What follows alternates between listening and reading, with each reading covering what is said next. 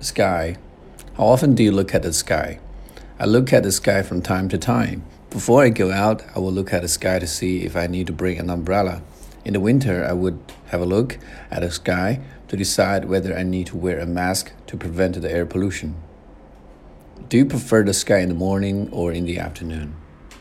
I think the sky at night is more preferable. When the sky is clear, you will be able to see numerous stars and a bright moon hanging in the sky. If you're lucky, you can even see the Milky Way, which is so romantic. Can you see the moon and the stars at night where you live? Unfortunately, no.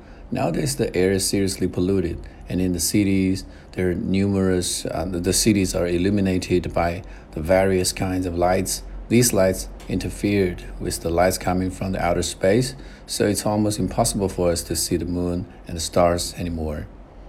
Is there a good place to look at the sky where you live? There is a mountain in the suburb area which is about 100 kilometers away from my home. It is said that the air quality there is very good, and uh, along with the altitude, I think this place makes a good observatory.